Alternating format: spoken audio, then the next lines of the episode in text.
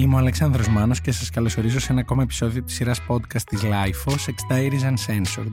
Στο σημερινό επεισόδιο έχουμε καλεσμένη μας τη λέξη με την οποία θα μιλήσουμε για το σεξ και την ερωτική ζωή μιας plus size κοπέλας και όχι μόνο. Εσείς για να μην χάνετε κανένα από τα επόμενα επεισόδια μπορείτε να μας ακολουθήσετε στο Spotify, τα Google και τα Apple Podcast και αν έχετε κάποια ενδιαφέρουσα ιστορία να μοιραστείτε μαζί μας μπορείτε να μας στείλετε ένα email στο podcast at lifo.gr με την ένδειξη για το Sex Diaries Uncensored. Είναι τα podcast της Lifeo.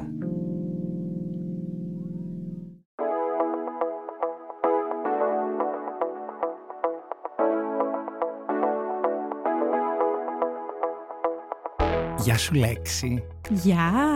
Είμαι πάρα πολύ χαρούμενος που είσαι σήμερα εδώ γιατί το συζητάμε καιρό το φέραμε από εδώ, το φέραμε από εκεί και να που τα καταφέραμε. Χαίρομαι και εγώ πάρα πολύ που είμαι εδώ. Πραγματικά ανυπομονούσα για αυτό το podcast. Έχω πάρα πολλά πράγματα που θέλω να συζητήσω μαζί σου συγκεκριμένα, γιατί πραγματικά θεωρώ πλέον ότι είσαι expert σε αυτό που κάνεις και μου αρέσουν πολύ και οι απόψεις σου. Ευτυχώς που δεν έχουμε εικόνα, γιατί θα βλέπαν όλοι ότι έχω κατακοκκινήσει με αυτά που είπες για μένα μόλις. Θέλω να ξεκινήσω ίσως με μια τοποθέτηση θα τολμούσα να τοποθετηθώ και να πω ότι ε, είναι αλήθεια ότι βλέποντας σε κάποιος ε, μπορεί να αντιληφθεί ότι είσαι ένα plus size κορίτσι και είναι κάτι το οποίο και εσύ το επικοινωνείς και είσαι και πάρα πολύ ok με αυτό. Τις περισσότερες φορές βέβαια υπάρχει η παρανόηση ότι τα plus size κορίτσια δεν έχουν και κάποια πολύ έτσι έντονη ερωτική σεξουαλική ζωή. Δεν τα πιστεύω εγώ αυτά, αλλά υπάρχει κόσμος ακόμα και σήμερα στο 2024 που το πιστεύει αυτό τι θα απαντούσες σε αυτόν τον κόσμο; Λοιπόν, spoiler alert, και οι χοντροί άνθρωποι κάνουν σεξ και θα το πω έτσι ομά γιατί εγώ πραγματικά έχω οικειοποιηθεί πλέον τη λέξη χοντρός, γιατί για μένα δεν είναι κάτι προσβλητικό. Μπορείς να το πεις plus size, μπορείς να το πεις ζουμερή, μπορείς να το πεις juicy, μπορείς να το πεις χοντρή. Είμαι αυτό. Και θεωρώ ότι οι σεξουαλικές μας ζωές επικοινωνούνται ή καθόλου ή με πολύ διαφορετικό τρόπο από τις σεξουαλικές ζωές των ανθρώπων που μπορεί να είναι πιο skinny ή heteronormal ή οτιδήποτε τέλος πάντων θεωρείται το κλασικό που βλέπεις στην ταινία ή στη βιομηχανία του πορνό. Οκ. Θα πιαστώ και από αυτό με τη λέξη που χρησιμοποίησες. Γενικά εμένα κάπως δεν μου βγαίνει. Ίσως γιατί για χρόνια τη χρησιμοποιούσαν, ναι, όσοι τη χρησιμοποιούσαν αρκετά αρνητικά και προσβλητικά. Έχω βέβαια και την άποψη ότι αυτή την επανακιοπή, πανικιοποίηση μπορεί να την κάνει μόνο ένα άτομο που το αφορά. Δηλαδή εγώ δεν μπορώ όταν δεν με έχουν πει χοντρό να το παίζω cool ότι εγώ μπορώ να το λέω. Οπότε εγώ θα λέω plus size αλλά χαίρομαι που είσαι πιο uncensored και από uncensored. Διαλύοντας λοιπόν αυτό το μύθο, πώς θυμάσαι να ξεκινάει να σχετίζεται η σεξουαλική σου ζωή με τα κιλά ή την εμφάνισή σου; Γενικότερα θυμάμαι ότι ήμουν ένα παιδί που στο γυμνάσιο ξεκίνησε να αναπτύσσεται πάρα πολύ το στήθος του. Και άρχισε να μου δίνει αυτό καμπύλες και προφανώς πάνω στην εφηβεία άρχισα να έχω ένα πιο πλάσα σώμα σε σχέση και με τα άλλα κοριτσάκια της ηλικίας μου. Και βλέποντας την τηλεόραση σώματα πιο αδύνατα να κάνουν σεξ ή να έχουν ερωτικές σκηνές και σίγουρα ξεκίνησε και από μεγάλη τάξη δημοτικού να έρχεται στο οπτικό μου πεδίο ή, ή τσόντα, ρε παιδί μου. Πολλά παιδάκια για να μάθουμε τι είναι το σεξ. Φέρναν τα αγοράκια πούμε, και λέγανε Να δείτε, ξέρω εγώ τι βρήκαμε, ή στην τριήμερη, ή στην τετραήμερη, οτιδήποτε είναι αυτό. Κάπως έτσι ξεκινούσαμε. Οπότε από την αρχή δεν είχα μια πάρα πολύ καλή αντίληψη για το σώμα μου, ούτε για τη σεξουαλικότητά μου σε ό,τι αφορά αυτό, γιατί θεωρούσα ότι για να γίνω αρεστή και θελκτική, θα έπρεπε πρώτα να έχω κατακτήσει αυτό το σώμα, για να δείχνω έτσι, για να κάνω αυτό το performance. Οπότε με δυσκόλεψε αρκετά για πολλά χρόνια να δω τον εαυτό μου σεξουαλικά. Μου δημιουργούσαν ασφάλειες αυτό αρκετές. Και η πρώτη μου εμπειρία, να πω την αλήθεια, δεν ήταν πάρα πολύ καλή. Ήταν λίγο παραβιαστική, θα το πω εγώ. Ήταν μια σεξουαλική επαφή η οποία δεν είχε γίνει σε συνεννόηση από πριν. Αλλά I brushed it off σε εκείνη την ηλικία γιατί θεωρούσα ότι έλα μωρέ εντάξει το έκανα και αυτό, έφυγε από τη μέση, δηλαδή το πήρα πολύ χαλαρά. Αλλά προφανώς αυτό μου δημιούργησε θέματα στη συνέχεια και τι εννοώ με αυτό; Ε, ενεργοποιήθηκα νομίζω στην πολύ τρυφερή ηλικία των 15 προς 16 ετών. Ήταν να πάω πρώτη ηλικίου, το καλοκαίρι πριν πάω πρώτη ηλικίου. Και έπειτα ό,τι σεξουαλική επαφή είχα ήταν αρκετά meaningless και οδηγούσε στο να βάζω τα κλάματα μετά από κάθε σεξουαλική επαφή γιατί δεν είχα συναισθηματική σύνδεση και σίγουρα δεν συνδεόμουν καθόλου με το σώμα μου. Το οποίο δεν το είχα αποδεχτεί σε καμία των περιπτώσεων το σώμα μου. Μήπως αυτό σχετίζεται και με, το, με την ε, φράση που χρησιμοποίησες πριν ότι η πρώτη μου εμπειρία ε, την έκανα για να φεύγει από τη μέση. Δηλαδή δεν ήταν κάτι το οποίο είχε προκύψει, ακόμα και με συνεννόηση να είχε προκύψει. Ήταν κάτι που νομίζω ότι προσπάθησες και εσύ να αποδείξεις τον εαυτό σου ότι μπορώ να το κάνω και αυτό και απλά να γίνει ένα τικ σε αυτή τη λίστα του ότι εγώ δεν έχω ένα καλό σώμα για τα δεδομένα των γύρω μου, αλλά εγώ θα το κάνω και αυτό και μετά, ξέρω εγώ, βλέπουμε. Είμαι κάπου κοντά σε αυτό; Κοίτα, έτσι το ερμήνευσα. Σίγουρα δεν ήταν κάτι που είχα μπει με αυτό το σκεπτικό ότι άντε να το κάνω και αυτό για να φύγει. Ήταν απρόσμενο το τι συνέβη, αλλά το ερμήνευσα σίγουρα με τον τρόπο που λες. Βέβαια, πέρα από το ψυχολογικό aspect που είχε πάνω μου η κάθε σεξουαλική εμπειρία μετά από αυτό, με οδήγησε στο να μην ανακαλύψω το σώμα μου με υγιή τρόπο μέσω ενός συντρόφου που με αγαπάει και το αγαπάει. Που σίγουρα, οκ, δεν θα έπρεπε να προέρχεται πρώτα από το σύντροφο αυτή η επιβεβαίωση, αλλά σε αυτή την ηλικία την Είναι χρειάζεσαι. σημαντικό γενικά. Την χρειάζεσαι. Και σε αυτή και σε κάθε ηλικία. Δηλαδή, ναι, εμείς πρώτα αγαπάμε τα σώματά μας, αλλά εντάξει, είναι πολύ ωραίο να το αγαπάει και αυτό άτομο που έχεις δίπλα σου. Ακριβώς. Δεν είναι λίγο. Ναι, ναι. Βασικά, αν δεν το αγαπάει, δεν ξέρω πώς μπορεί να είναι δίπλα σου. Οπότε, σαν να είναι αυτονόητο, αλλά και παράλληλα ζητούμενο. Ξέρεις κι όμως υπήρχαν αγόρια τα οποία μου δείχναν ενδιαφέρον επειδή έχω ας πούμε ένα πολύ ωραίο πρόσωπο ή μπορεί να με ξέραν και λίγο πιο προσωπικά και να τους άρεσε ο χαρακτήρας μου. Αλλά πάντα το πρώτο πράγμα που μου λέγανε είναι θα χάσεις κιλά, πότε θα χάσεις κιλά, μήπως να χάσεις κιλά. Γι' αυτό το λέω ότι δεν είχα αποδεχτεί το σώμα μου, προφανώς και οι άλλοι δεν με επέλεγαν λόγω αυτού και αυτό δημιουργούσε έτσι ένα κύκλο. Επίσης να σου πω ότι μετά την πρώτη μου σεξουαλική εμπειρία πάντα το σεξ γινόταν με κλειστά τα φώτα. Τίποτα. Δεν ήθελα να βλέπω ούτε εγώ το σώμα μου, ούτε να το βλέπεις ο σύντροφό μου. Χαζή ερώτηση, αλλά έτσι μου έρχεται στο μυαλό τώρα. Δηλαδή, θα γινόταν και κουβέντα να ανοίξετε τα φώτα ή ότι άνοιξε κανένα φως να βλέπουμε και η απάντησή σου ήταν όχι; Ναι. Ή, ή το προσπαθούσες να το φέρεις απ' έξω απ' έξω ότι εντάξει θα αφήσουμε έτσι βιστά τώρα δεν πειράζει. Όχι, ξεκάθαρα έδειχνα τη δυσαρέσκειά μου σχετικά με το να φανεί το σώμα μου. Φαινόταν ότι είχα αυτή την ανασφάλεια και κυρίως δεν μου άρεσε και μετά, ας πούμε, μετά το σεξ να μου με πιάσει ο άλλος να μου πιάσει την κοιλιά, ας πούμε, στο κάντλ. Δεν ήθελα να με αγγίζουν εκεί πέρα στην κοιλιά και να φαίνεται ότι έχω κοιλιά, ότι έχω δίπλες, ότι. Ήταν ξεκάθαρα ένα κόμπλεξ που κουβαλούσα και με τον καιρό, ας πούμε, οκ, ξεπεράστηκε. Αλλά τότε ήταν το παν για μένα, να μην φανεί το σώμα μου. Και μεταγενέστερα, βέβαια, όταν πήρα την απόφαση και ένιωθα λίγο καλύτερα, επειδή και ο σύντροφός μου μετά επέλεγε να, να με βλέπει, να με αγαπήσει, να μου το δείξει με αυτόν τον τρόπο και εγώ άρχισα να νιώθω καλύτερα με αυτό το κομμάτι. Πάλι σκεφτόμουν, ήμουν πολύ self-conscious ότι ναι, βλέπει το σώμα μου, αλλά δεν βλέπει το σώμα που θα δει, ας πούμε, σε μια ταινία πορνό. Δεν έχω το αδύνατο σώμα, έχω το σώμα το πιο παχουλό. Και πώς φαίνεται τώρα το σώμα μου, δηλαδή μετά με αποσπούσε από το σεξ το πώς δείχνω και έκανα όντως το performance. Ότι εγώ είμαι μια performer και θα πρέπει να στήσω το σώμα μου στο σεξ όπως το στείνει σε μια φωτογραφία για να φανεί όσο πιο αδύνατο γίνεται.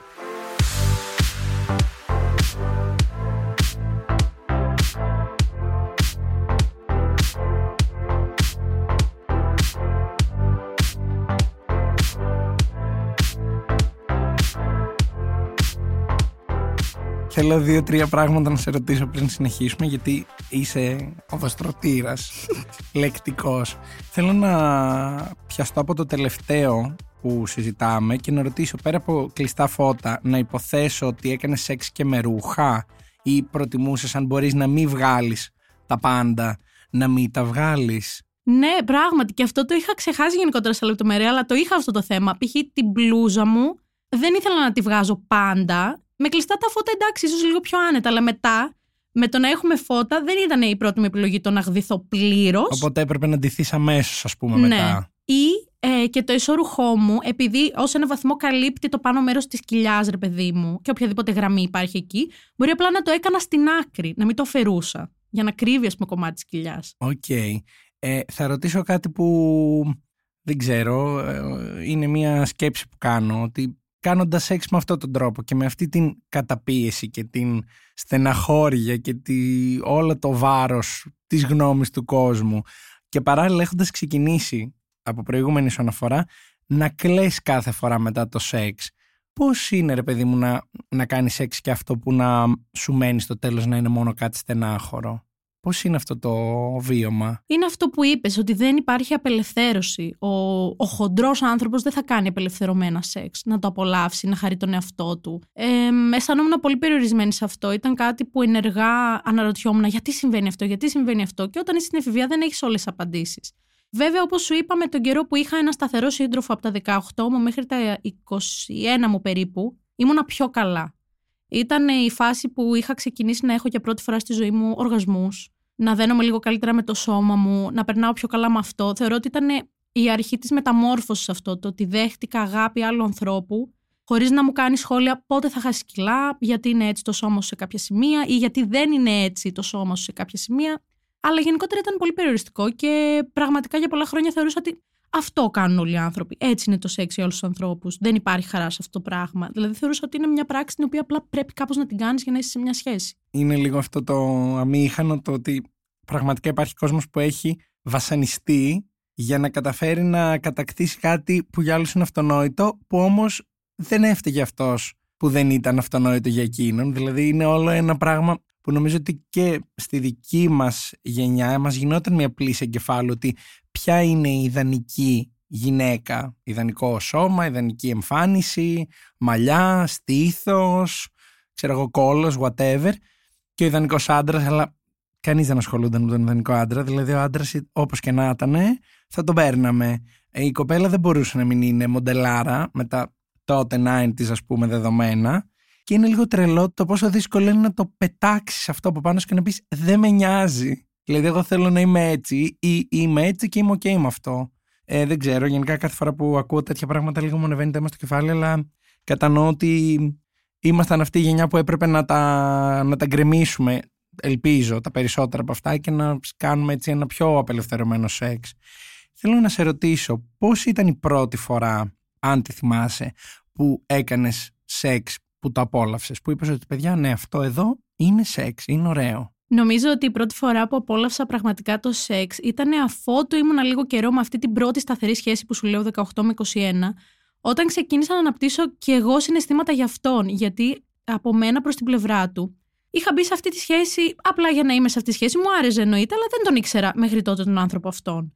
Και για την ακρίβεια, εγώ ήμουνα η πρώτη του. Και επειδή δεν είχα καλή πρώτη σεξουαλική επαφή, ήταν κάτι που του το είχα συζητήσει ότι θέλω ρε παιδί μου να σου κάνω ένα δώρο αν είναι κάτι που θα θες και εσύ. Θέλω να κάνω την πρώτη σου φορά ανθρώπινη, όμορφη, με σύνδεση. Παράλληλα για μένα βέβαια δεν ήταν, γιατί ακόμα δεν είχα αναπτύξει συναισθήματα. Για μένα έχω καταλάβει το κλειδί για τον οργασμό είναι η συναισθηματική σύνδεση. Να σε αγαπάω, να είμαι ερωτευμένη μαζί σου, όλα αυτά τα κομμάτια. Αλλά τότε ήταν που είπα την πρώτη φορά που είχα οργασμό και είπα Wow, αυτό είναι τελικά το σεξ ότι ξαφνιάστηκα, ότι να γιατί το κάνουν τελικά οι άνθρωποι, ότι να τι είναι στην πραγματικότητα σεξ, ότι αυτό το συνέστημα θέλω να κυνηγάω κάθε φορά μετά από αυτό. Τέλειο. Ε, τέλειο. Ενώ ότι είναι η περιγραφή που θες να ακούσει, ρε παιδί μου, για την εμπειρία κάποιου ανθρώπου. Όπως άρχισε το σεξ να απελευθερώνεται στο μυαλό σου και να πενοχοποιείται και να γίνεται αντικείμενο απόλαυσης. Άλλαξαν, α πούμε, όλα αυτά με το φως, με τα ρούχα, ενδεχομένως με τη στάση που μπορεί να επέτρεπες στο σώμα σου να κάνει, γιατί ξέρω εγώ παλιά μπορεί να θεωρήσεις ότι όχι, πρέπει να είμαι μόνο ανάσκελα, μόνο μπρούμητα, μόνο πλάτη, μόνο δεν ξέρω εγώ τι. Άλλαξαν αυτά. Θα σου απαντήσω ναι, αλλά θέλω να προετοιμάσω το έδαφος με κάτι άλλο λίγο πριν σου πω πώς αποδέχτηκα μετά το σώμα μου και με τι τρόπους Βεβαίως. και πώς αυτό υλοποιήθηκε στην πραγματικότητα. Είμαι όλα σε αυτιά. Ήθελα να πιαστώ από κάτι που είπες πριν σχετικά με τα σώματα και το πώς πρέπει να είναι. Και ήθελα πάλι να εστιάσω πολύ στη βιομηχανία του πορνό, γιατί και εγώ προσωπικά στο κομμάτι του αυνανισμού παίρνω reference από εκεί. Δηλαδή δεν μπορώ να αυνανιστώ άμα δεν έχω υλικό μπροστά μου, ας πούμε, να ακούω ή να βλέπω. Και αυτό προφανώς στο εφηβικό μου μυαλό και στο φοιτητικό μου μυαλό, πάλι όπως είπα, μέχρι να το ξεπεράσω σε τεράστιο βαθμό, μεταφραζόταν στο δεν έχεις αυτό το σώμα. Και στο γυναικείο σώμα Όπως είπες και εσύ, ότι έπρεπε να είναι κουκλάρα η κοπέλα, να είναι το μοντέλο, ενώ ο άντρας, όπως και να είναι, έτσι τον παίρνουμε. Θεωρώ ότι συνδέεται άμεσα με τη βιομηχανία του πορνό. Γιατί στην τζόντα τι θα δεις; Θα δεις όλο το σώμα της κοπέλας, όλο της το σώμα και το πρόσωπό της, και θα εστιάζουμε πολύ σε αυτό με την κάμερα. Ενώ στον άντρα δεν βλέπεις ούτε το πρόσωπό του, σπάνια το σώμα του και κυρίως το παίο του. Οπότε η γυναίκα σεξουαλικά παίρνει validation μόνο αν είναι όμορφη και έχει ένα ωραίο σεξουαλικό, σχετικά αδύνατο ή γυμνασμένο σώμα, με μεγάλο στήθος ή με μεγάλο κόλλο ή οτιδήποτε. Αυτά είναι preferences. Και στον άντρα, ο άντρας θα πάρει gratification αν έχει ένα ικανοποιητικό μόριο. Δεν τον νοιάζει αν είναι όμορφος. Αν θα έχει μόριο, θα τον νοιάζει. Ναι, δεν κοιτάμε, ας πούμε, τα πόδια του, την κοιλιά του, τα μαλλιά του, δεν κοιτάμε τίποτα. Μόνο Ακριβώς. το πέος. Και από εκεί δημιουργούνται ανασφάλειες. Γιατί μετά η κοπέλα θα συγκρίνει το σώμα της με την πορνοστάρ και ο άντρας θα συγκρίνει το πέος του πάλι με τον πορνοστάρ. Και αν δεν είναι κάτι σχετικό είτε το ένα είτε το άλλο που life happens, δηλαδή δεν γίνεται να έχουμε όλοι την ίδια κοιλιά, το ίδιο πέος, τα ίδια μαλλιά, problem. Ακριβώς.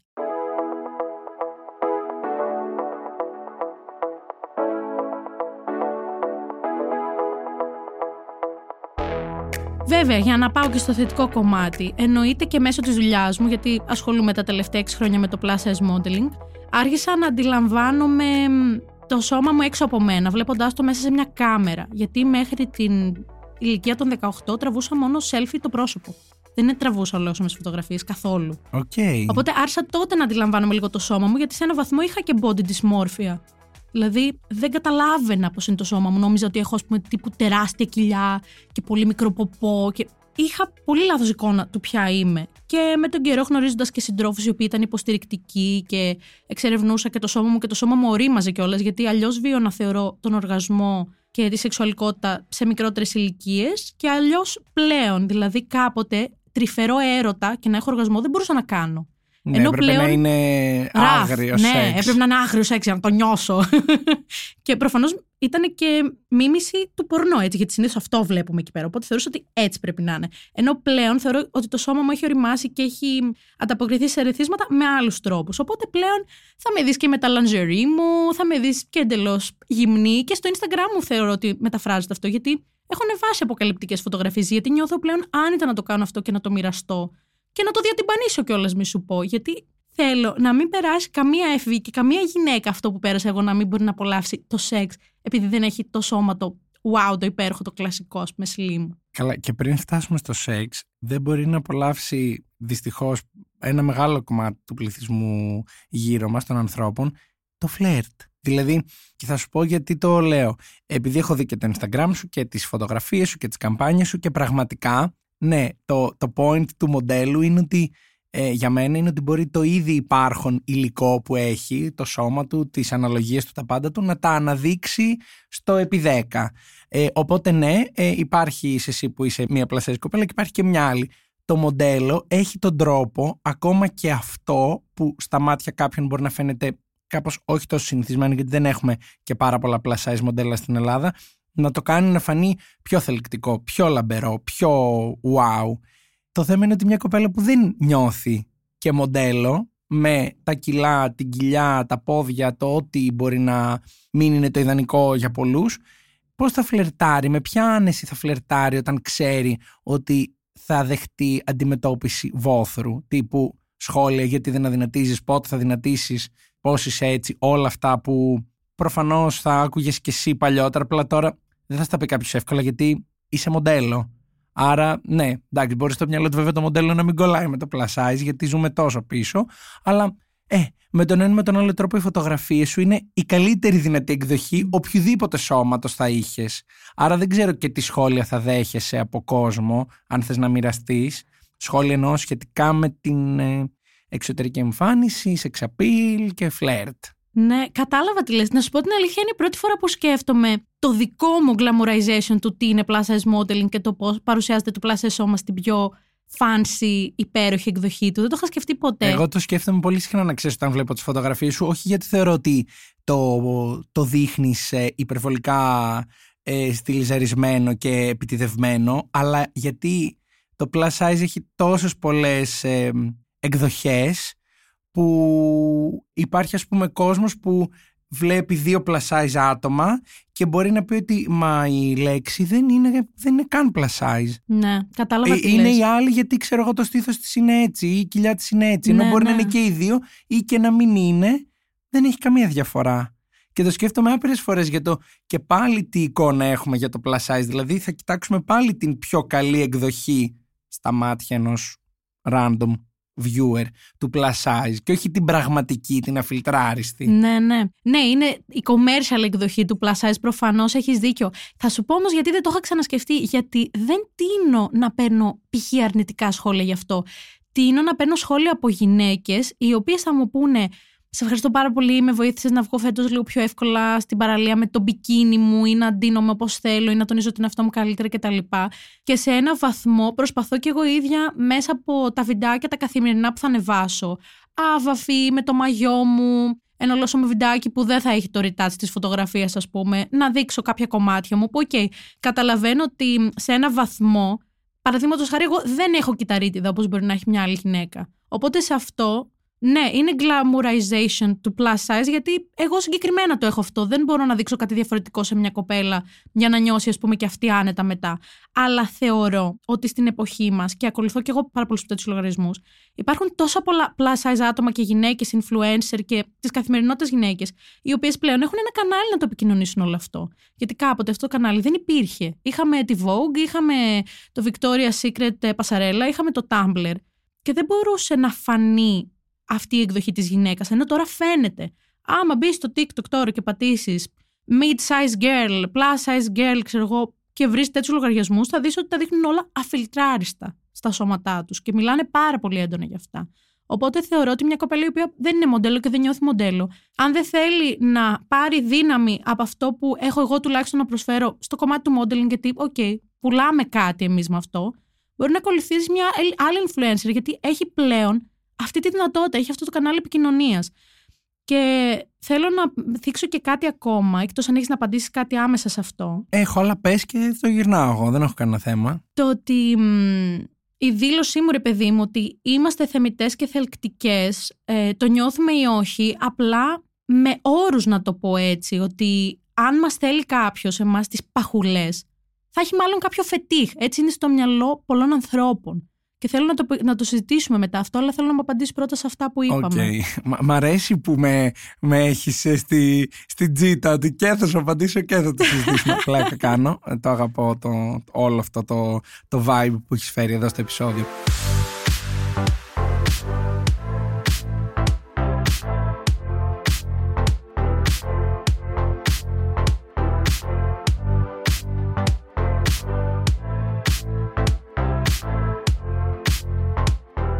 Εγώ αυτό που σκέφτομαι πάρα πολλές φορές είναι ότι είναι τόσο χαζά κάποια κριτήρια που έχουμε. Δηλαδή, ας πούμε, εσύ, αν είχες κυταρίτιδα που λες ότι δεν έχω, ε, θα ερχόταν κάποιος και θα σου έλεγε Μα καλά, είσαι μοντέλο και έχεις κυταρίτιδα.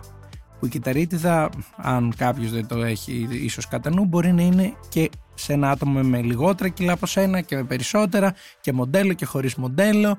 Γενικά η κυταρίτιδα είναι σαν να λέμε έχω τρίχες στο σώμα μου. Έχουν σχεδόν όλα τα σώματα κάποιας μορφής, σε κάποια έκταση κτλ. Και σκέφτομαι ότι πολλές φορές είναι τόσο στενή η εικόνα που έχουμε για το τι είναι plus size. Δηλαδή ακόμα και τώρα μπορεί να δεις ας πούμε μοντέλα που να τα κατατάσσουν στην κατηγορία plus size απλά γιατί μπορεί να είναι συν χι αριθμό κιλών από αυτό που θεωρείται με αλφαγιώτα το ιδανικό βάρος ενός μοντέλου ή μια κοπέλα που είναι χι κιλά και εσύ που είσαι ψή κιλά να, να πει ο ένας τον άλλον ότι μα εσύ δεν είσαι plus size Δηλαδή, plus size πρέπει να είναι η άλλη τουλάχιστον τόσα κιλά. Και όλο αυτό είναι τόσο περιοριστικό και τόσο. επηρεάζει τόσο πολύ αυτή την εικόνα που έχουμε για τα σώματά μας Δηλαδή, ξέρω κόσμο που ακόμα και από το πολύ απλό το ότι τι θεωρείται plus size τη μόδα, νιώθει άσχημα να φορέσει ένα νούμερο μεγαλύτερο από αυτό που. Γιατί ξέρω εγώ πήρε δύο κιλά και δεν του κάνει πλέον το προηγούμενο νούμερο. Και δεν θέλει γιατί θα θεωρηθεί, ξέρω εγώ, plus size. Γιατί, γιατί το plus size έχει περάσει σαν κάτι κακό, γιατί είναι κακό, γιατί ε, δεν θα έχεις πέραση, γιατί δεν θα έχεις πέραση, γιατί όποιος σε θέλει θα έχει φετίχ. Δηλαδή είναι όλο τόσο, τόσο τρελό σαν σκέψη. Ναι. Και στο λέω εγώ που να το αναφέρω έτσι για, τον, για να κάνετε εικόνα για το γιατί καίγομαι τόσο πολύ με όλο αυτό το ζήτημα. Επειδή ανέκαθεν είχα 2, 3, 4 κιλά παραπάνω από παιδί, παραπάνω για, τα, για αυτό που είχα εγώ στο μυαλό μου, εκ των υστέρων κατάλαβα ότι ούτε καν, ζούσα πολλά χρόνια με το φόβο να μην είμαι παραπάνω από αυτά τα λίγα παραπάνω, γιατί πώς θα με βλέπουν, τι θα φοράω, ποιος θα με θέλει και όλη αυτή την παράνοια. Και σκέψου να το ζω εγώ αυτό που δεν έχω υπάρξει ουσιαστικά πλασάιζαν άτομο, δεν, δεν έχω νιώσει την κατακραυγή των γύρω μου. Άρα σκέφτομαι πώς μπορεί να νιώθει ένα άτομο το οποίο ζει με αυτό. Δεν μπορεί να φλερτάρει γιατί τρώει πόρτα μόνο για τα κιλά, μόνο για την εμφάνιση. Ή αντίστοιχα τον θέλουν μόνο για τα κιλά, μόνο για την εμφάνιση. Ναι, είναι πολύ περίεργη γραμμή αυτή, να ξέρεις. Είναι πολύ δύσκολο να πιστεύεις ότι όποιος σε προσεγγίζει μάλλον έχει μια συγκεκριμένη σεξουαλική επιθυμία από σένα, ας πούμε, είτε με κάτι που θα δεις σε πορνό, είτε από τη δικιά του βιολογική προτίμηση, ρε παιδί μου. Αυτό εντάξει, φυσικά είναι κάτι που δεν μπορούμε να το λύσουμε εγώ και εσύ εδώ πέρα σε μια συζήτηση, αλλά θα ήθελα να θίξω αυτό το κομμάτι, γιατί πολλές φορές, όπως είπα, τι, τι μηνύματα λαμβάνω από γυναίκες. Ναι, θέλω να μάθω και το τι μηνύματα ναι. λαμβάνεις από άντρες. Ναι. Λαμβάνω αρκετά μηνύματα από άντρες, πάντα θετικά, να το πω αυτό. Δεν έχει τύχει να ανοίξω DM και να μου πει άλλος Ε, πώς είσαι έτσι, Μωρή φακλάνα, ξέρω και τέτοια πράγματα. Μπορεί να το σκέφτονται, αλλά. Μπράβο. Όχι, όχι, Μπορεί να το σκέφτονται, αλλά δεν μου το στέλνουν. Βέβαια και εγώ τους κράζω. Αν, αν έχει ζήσει στο παρελθόν, έχει τύχει να μου πει κάποιος κάτι πολύ σεξουαλικό, όχι κάτι πολύ αρνητικό. Και τον είχα εκθέσει δημόσια, ας πούμε, μετά. Οπότε θεωρώ ότι ίσως και από φόβο να με έχουν πάρει, ευτυχώς. Okay. Καλά, εγώ θεωρώ και το άλλο να ξέρεις. Τι; Πιο εύκολα θα πούν φακλάνα μία random κοπέλα που θα εμφανιστεί στο feed τους παρά μια κοπέλα που θα τη δουν ότι έχει κάνει με μια επαγγελματική φωτογράφηση ότι παίρνει δουλειές με πολύ μεγάλα ονόματα σχεδιαστό ή οτιδήποτε δηλαδή ακόμα και εκεί ναι. το τι δηλωνει παίζει νομίζω, όχι εσύ, ο καθένας μας, παίζει ναι, ναι. πολύ μεγάλο ρόλο. Ναι, όχι, έχεις δίκιο. Στην κοπέλα στη γειτονιά που δουλεύει στο φούρνο, ε, θα την, βγαίνοντας θα την πούν φακλάνα. Ναι, ναι, ναι. Άμα όμως έλεγε αυτή η κοπέλα ότι εγώ είμαι μοντέλο, μπορεί και να το ξανασκέφτονταν. Ναι, ναι, όχι, έχεις απόλυτο δίκιο. Αλλά τα μηνύματα που συνήθως παίρνω είναι Ξέρεις ότι ε, εμένα μου αρέσουν έτσι παχουλές γυναίκες. Ναι, μπράβο, συνέχισε αυτό που κάνεις. Τύπου εξομολόγηση. Καλησπέρα, εμένα μου αρέσουν Όχι, παχουλές. Τύπου, μείνε έτσι, είσαι τέλεια για μένα. Είσαι τέλεια για μένα, ότι εμένα αυτό μου αρέσει. Και νιώθω ότι, dude, I'm not doing this for you specifically, ας πούμε, ή για οποιονδήποτε άλλο άντρα έχει αυτή την, ας πούμε, έλξη στο σώμα. ναι, την προτίμηση. Δηλαδή, δεν τα κάνουμε πάντα όλα για τους άντρες. Απλά είμαι, υπάρχω, το ότι μπορεί να σ' αρέσω τέλεια, cool, that's perfect, αλλά μην μου ζητάς και να μείνω έτσι γιατί εσένα σ' αρέσει. Γιατί είναι σαν να μου λες, χάσει κιλά. Είναι το αντίστοιχο με το χάσει κιλά γιατί εμένα έτσι θα μου άρεσε. Είναι σαν να μου λες, μην έτσι γιατί εμένα έτσι μου αρέσεις. Ναι, δεν παίρνεις και πέντε κιλά γιατί θα μου αρέσει πιο πολύ. Ναι, δηλαδή. Ναι, ακριβώς. Και νιώθω ότι πολλές φορές και οι αδύνατες γυναίκες βιώνουν κάτι αντίστοιχο με αυτό που βιώνουμε εμείς. Γιατί έχεις ακούσει αυτό το κλασικό. Ε, η γυναίκα πρέπει να κάνει πλαφ-πλαφ και όχι κρακ-κρακ. Το συχαίνω με αυτό το σχόλιο. Αυτό το ότι... ακούω πρώτη φορά, αλλά έχω ακούσει ξέρεις, τα γνωστά το. Αλήθεια. Ε, και άμα δεν έχεις λίγα πιασήματα, τι θα πιάσει ο άλλος; Ακριβώς. Διάφορα τέτοια σχόλια. Είσαι, ναι. ναι, ναι, ή ότι τα κόκαλα είναι για τα σκυλιά, ας πούμε, μόνο. Έχω ακούσει τέτοια ε... σχόλια, όχι σε μένα, σε άλλες γυναίκες, τα έχω διαβάσει στο ίντερνετ. Και σοκάρομαι γιατί και οι αδύνατες γυναίκες βιώνουν λίγο πολύ αυτό που βιώνουμε εμείς. Πρέπει να είσαι, ας πούμε, τι, αυτό το τέλειο που έχει και βυζί και κόλλο, αλλά αδύνατη μέση, αδύνατα πόδια, χωρίς κυταρίτιδα, με αδύνατα μπράτσα, χωρίς προγούλη. Το με ένα... να είναι ψηλά. Ναι, ναι, of course. Και ο κόλλος καλοσχηματισμένος και δεν ξέρω κι εγώ τι. Δηλαδή τα expectations είναι all over the place. Δεν μπορείς να κάτσεις σε ένα σημείο και να πεις Μ' αρέσει αυτό γιατί απλά μ' αρέσει, το είδα και μου άρεσε αυτό το σώμα. Υπάρχουν πάντα but, what, ifs και δεν ξέρω κι εγώ τι. Ξέρεις τι λέω συνέχεια σε φίλους και φίλες όταν συζητάμε τέτοια. Ότι όλος αυτός ο κόσμος που τη θέλει, τώρα μιλάμε πούμε, συγκεκριμένα για τη γυναίκα, τη θέλει έτσι. Τύπου συγκεκριμένες αναλογίες παντού, να μην ξεφεύγει τίποτα ούτε προς τα πάνω ούτε προς τα κάτω. Είναι μοντέλο αυτός που τη θέλει έτσι. Δηλαδή αυτός έχει κοιταχτεί στον καθρέφτη, γιατί προφανώς και εγώ αν ήμουν straight θα ήμουν σε αυτή την κατηγορία ενώ το τίποτα ιδιαίτερο, δεν είμαι μοντέλο, δεν είμαι με κοιλιακούς, δεν είμαι ψηλός αλλά και αδύνατος αλλά και οι αναλογίες μου να είναι τάδε και τάδε. Ναι, άρα γι' αυτό και εγώ δεν μπορώ να, να ζητάω από την απέναντί μου να είναι μόνο μοντέλο και να μην ξεφεύγει τίποτα από αυτόν τον κανόνα που έχω εγώ στο μυαλό μου. Το αντιλαμβάνομαι εντελώς απλά ότι είσαι μοντέλο και θες η άλλη να είναι μοντέλο. και άμα η άλλη είναι, ποια είναι η πιο, ξέρω εγώ, το top model αυτή τη στιγμή του πλανήτη, ναι, οκ, okay, να είσαι και εσύ ένα top model να μπορείτε να ταιριάζετε. Αλλά άμα δεν είσαι, δηλαδή εσύ δεν ισχύουν οι αναλογίες αυτές για τη δική σου κοιλιά, μόνο για της γκόμενας. Για το δικό σου κώλο, μόνο για της γκόμενας. Ναι, αλλά ξέρεις γιατί. Γιατί είπαμε ότι οι άντρες δεν παίρνουν gratification στο σεξ ή στην εμφάνιση από το πώς δείχνουν, μόνο από το τι πέος έχουν. Γι' αυτό το λόγο. Ναι, το, το είχα ξεχάσει αυτό. Το είχα ξεχάσει και χαίρομαι που με επαναφέρεις στην τάξη. Επομένως, λοιπόν, τα σχόλια που δέχεσαι είναι καλά, παύλα, ε, αποθεωτικά παύλα με, ένα μικρό, με μια μικρή αίσθηση του φετίχ. Δηλαδή, αν απαντούσες ας πούμε, σε αυτά, το επόμενο το μεθεπόμενο σχόλιο θα ήταν ε, κάτι σχετικό με τα κιλά σου και το πόσο σεξουαλικά τα βρίσκουν. Νιώθω. Ε, ναι, θεωρώ πως ναι και μου έχει τύχει και in real life να με προσεγγίσουν έτσι. Ότι να έρθει όλο και να μου πει: Εμένα μου αρέσουν οι ξανθιές οι παχουλές, ξέρω εγώ. Καλησπέρα. Δεν είπε όνομα. Μ' αρέσουν οι ξανθιές παχουλές για να συζητηθεί. Ναι, ναι, ναι, ήταν κάπως έτσι. Ή το αντίστοιχο που νομίζω θα το βρεις πολύ ενδιαφέρον είχε τύχει να μου κάνουν ένα σχετικά ευγενικό catcalling στον δρόμο, ρε παιδί μου, όχι να μου πει έψ ή κοπελιά, ξέρω εγώ. Κάτι μου είπε. Και του είχα απαντήσει τύπου σχετικά ευγενικά ότι ξέρεις, σε ευχαριστώ πάρα πολύ, βιάζομαι, ξέρω εγώ. I don't know. Είχα απαντήσει κάτι ευγενικό, δεν είχα πει παράτα μας ή δεν μίλησα. Και με το που έφαγε, ας πούμε, αυτό το κύμα ελαφράς απόρριψης, γύρισε και μου είπε ε, Εντάξει, όμως εσύ είσαι χοντρή, ξέρω εγώ, ή είσαι χοντρή ούτως ή άλλως, whatever, ξέρεις ότι ότι επειδή δεν του έδωσα την επιβεβαίωση που ήθελε, στράφηκε στο να σχολιάσει τελικά το σώμα μου. Τύπου, σ' αρέσει ή δεν σ' αρέσει τελικά. Είμαι όμορφη μέχρι να σου πω το ναι, ή όταν φας το πρώτο χ, τελικά είμαι, είμαι χοντρή. Ναι, δεν ξέρω.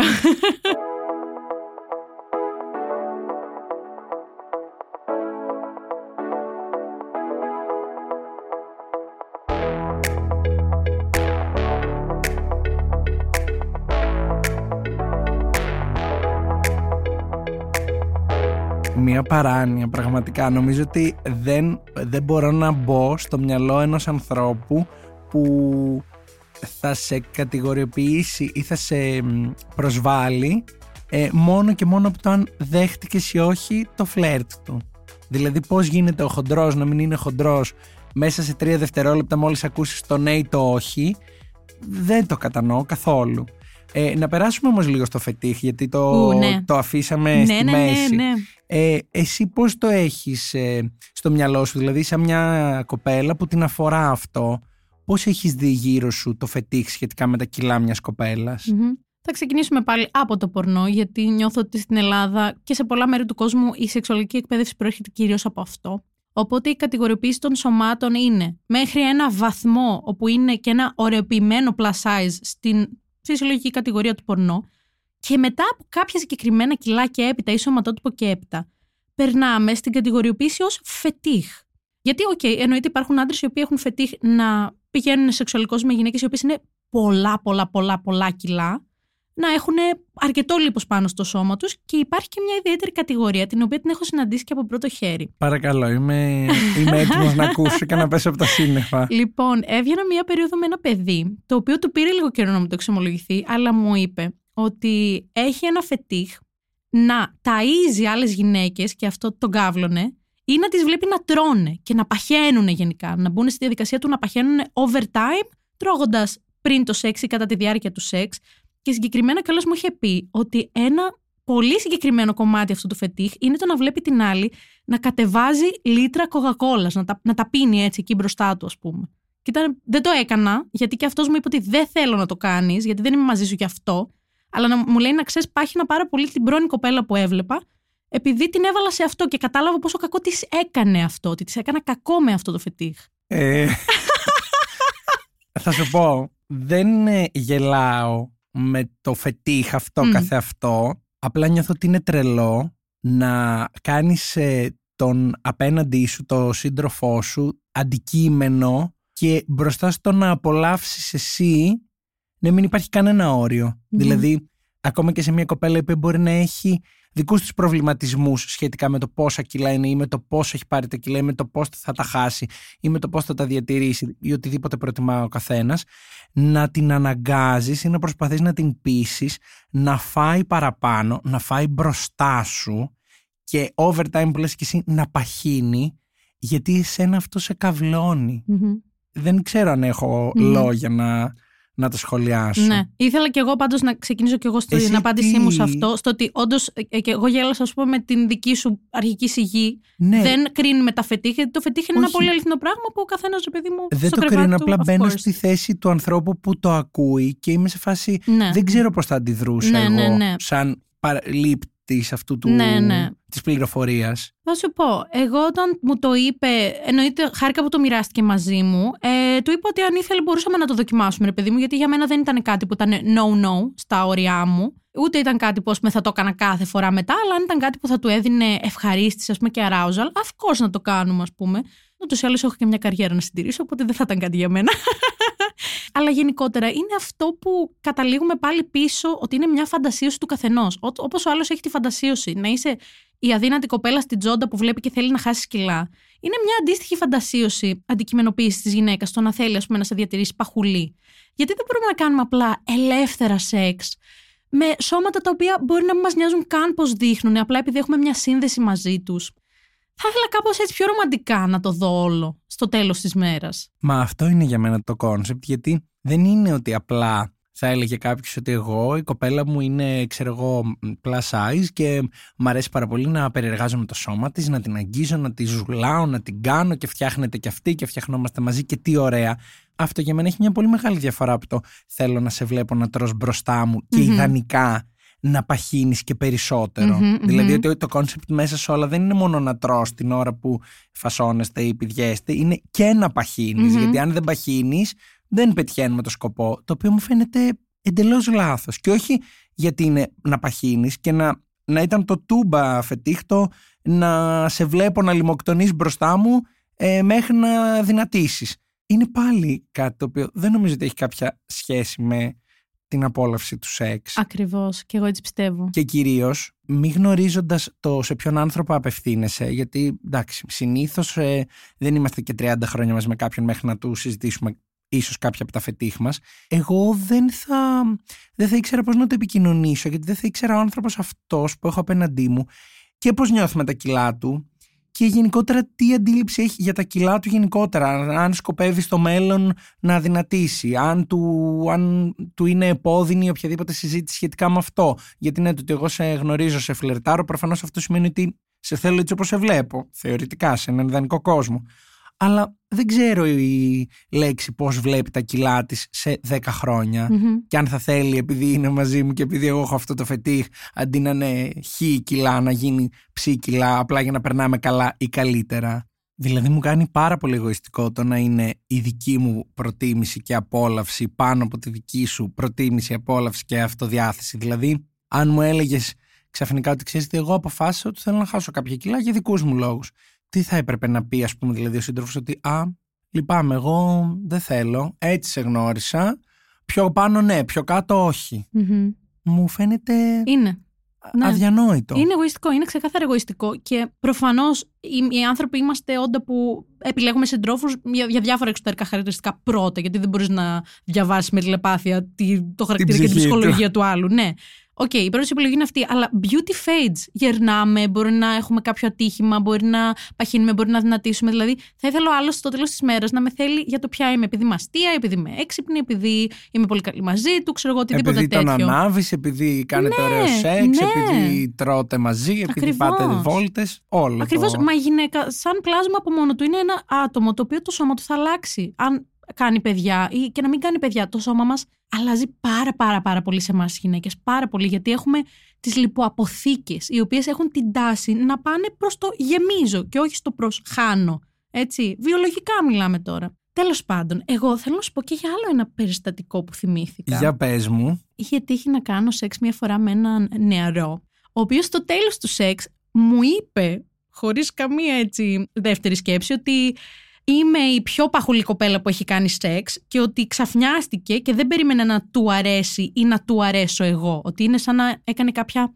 παραχώρηση για να κάνει σεξ μαζί μου, αλλά ξαφνιάστηκε, ας πούμε, θετικά. Σε καλό. Ναι, και μου φάνηκε πάρα πολύ άβολο. Δεν χρειαζόταν να ξέρω αυτή την πληροφορία, ειδικά με τον τρόπο που την εξέφρασε. Ναι, δηλαδή τι δήλωση είναι ακριβώς αυτή το είσαι η πιο παχουλή κοπέλα που έχω κάνει σεξ. Δηλαδή, γιατί δεν έβγαλε και ένα μέσο όρο ότι οι προηγούμενες είχαν μέσο όρο κιλών τάδε, εσύ είσαι χι κιλά πάνω από το μέσο όρο; Γιατί; Άβολα, γιατί; άβολα σχόλια. Να ξέρεις, είναι δύσκολο το να είσαι πλασά γυναίκα και να θες να ερωτοτροπήσεις, να φλερτάρει οτιδήποτε. Και γι' αυτό κάνουμε αυτό το podcast, για να δείξουμε λίγο αυτή την πραγματικότητα σε άτομα που δεν έχουν ιδέα πώς είναι, να επιβεβαιώσουμε ίσως τις απόψεις κάποιων ανθρώπων που ξέρουν πώς είναι και να ακούσουμε και πέντε καινούργια πράγματα.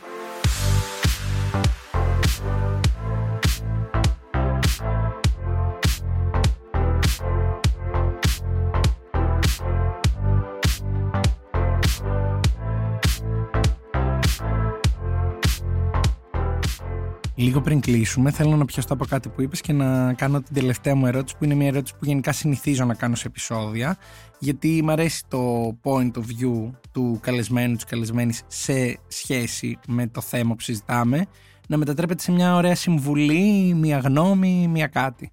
τι θα έλεγες σε ένα plus size άτομο, αγόρι κορίτσι, που μας ακούει και που νιώθει ότι το σώμα του, η μορφή του είναι εμπόδιο, του της είναι εμπόδιο για να κάνει το σεξ που πραγματικά θέλει και φαντάζεται.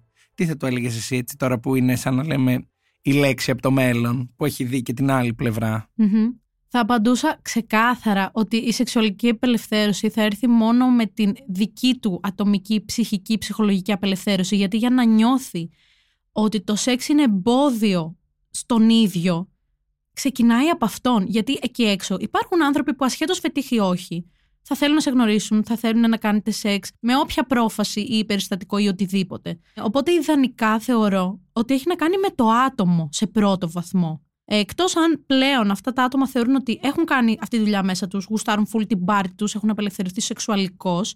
Αλλά και εκεί θα πω εγώ ότι μήπως αυτή η υπεραποδοχή και η υπερσεξουαλικοποίηση, ότι ο άλλος το διαισθάνεται ότι είσαι μια χοντρή γυναίκα, που γουστάρεις και θεωρείς ότι είσαι μουνάρα. Μήπως αυτό τον άλλον τον κομπλάρει φούλ, ας πούμε. Οπότε πάμε λίγο πιο ανθρώπινα, να κάνουμε γνωριμίες, να γνωρίσουμε το ποιος είναι ο άλλος σαν άνθρωπος και το σεξ έρχεται αν τα έχουμε όλοι καλά μέσα μας, μεταξύ μας. Αυτό νομίζω.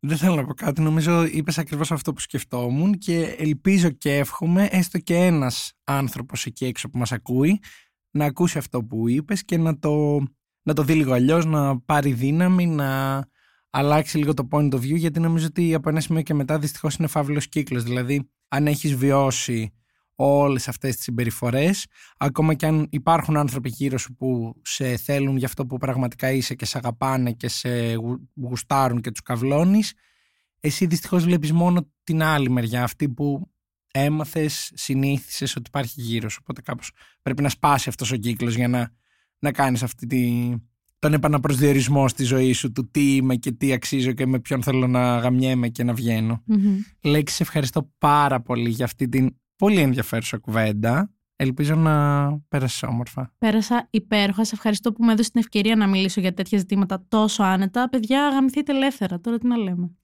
Κοινωνικό μήνυμα.